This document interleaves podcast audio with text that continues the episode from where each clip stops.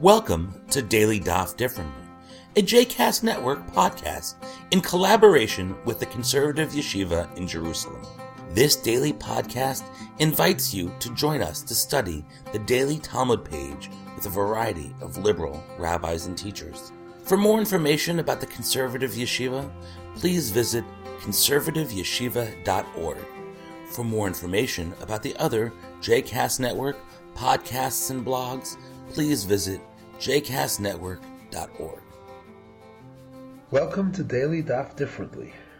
This is Joe Rosenstein, and I am a professor of mathematics at Rutgers University and the author of Sidur Eit Ratzon and Machzor Eit Ratzon. Today we will be studying Tractate Nazir, Daf 7, Zayin. This tractate, Masechet Nazir, deals with men and women who make a vow to abstain from wine and all grape products, to refrain from cutting their hair, and to avoid contact with all dead bodies, so that they don't become tameh or ritually impure. These requirements of a nazir appear in chapter 6 of Numbers, Bamidbar. We provided an explanation of these three requirements. The Nazir is a person who wants to offer himself or herself to God, which, since human sacrifices is forbidden, can only be accomplished by offering one's hair to God. Not only must the Nazir refrain from cutting his or her hair in order to bring it as an offering to God, the Nazir must also guard that hair to prevent it from becoming ritually impure through contact with a corpse and like the Kohen, must avoid the fruit of the wine while he or she is on duty, which for the Nazir is 24 7. On the previous daf, we learned that if a person vows to be a Nazir without specifying the term of his or her Nazirut, that is, how long he or she will be a Nazir, that, that then that term is automatically 30 days. Curiously, if the person vows to be a Nazir specifically for 30 days, then the Nazirut is 30 full days. And the closing ceremony, called Hitkalachat, when his or her hair is cut and then burned on the altar of the temple, is on the 31st day.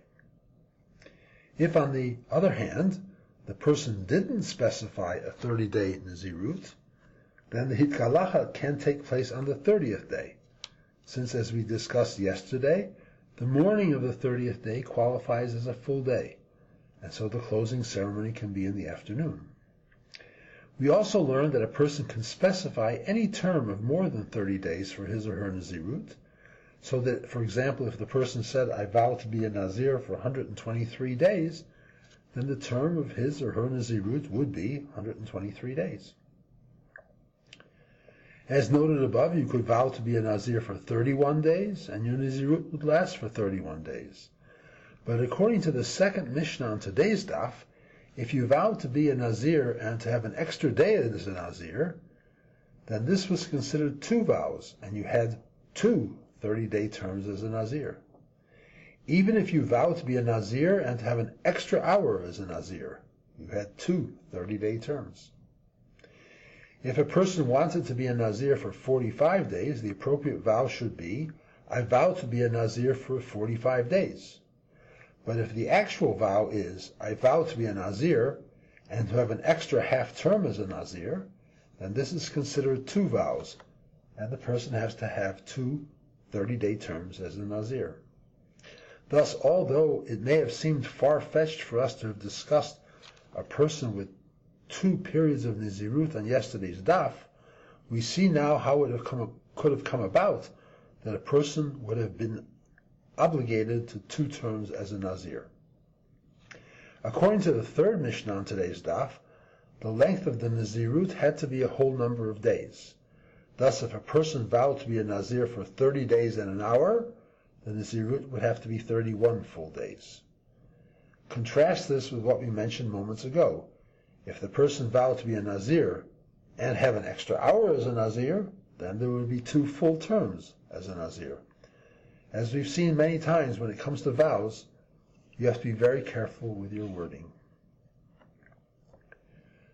The remainder of Daf 7 and of Daf 8, Chet, which we will study tomorrow, both deal with the question of how long is the Nazirut if the person adds something to his vow about the duration of the Nazirut without mentioning a precise number of days. The Mishnah goes into much detail on this topic, and the discussion the Gemara on these two pages is relatively brief. For example, the first Mishnah on Daf 7 teaches that if someone says, I vow to have a long Nazirut, or I vow to have a short Nazirut, that person's Nazirut is for the default 30 days.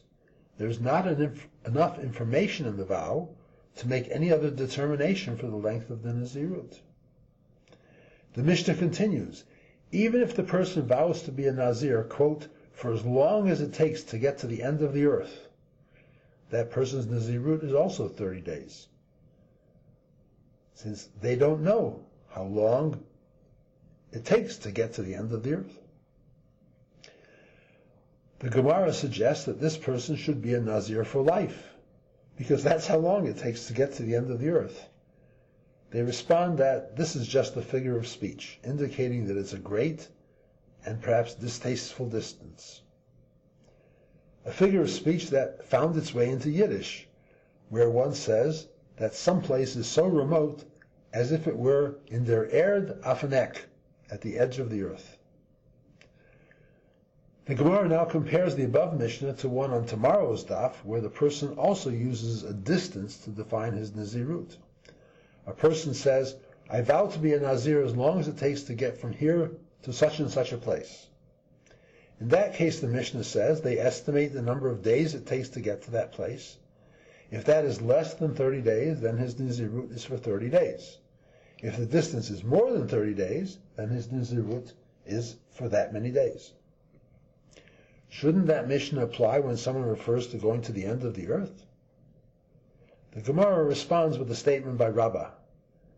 In the Mishnah on the next page, he made the vow as he was beginning an actual journey to an actual location, so that the Nazirut was linked to an actual trip.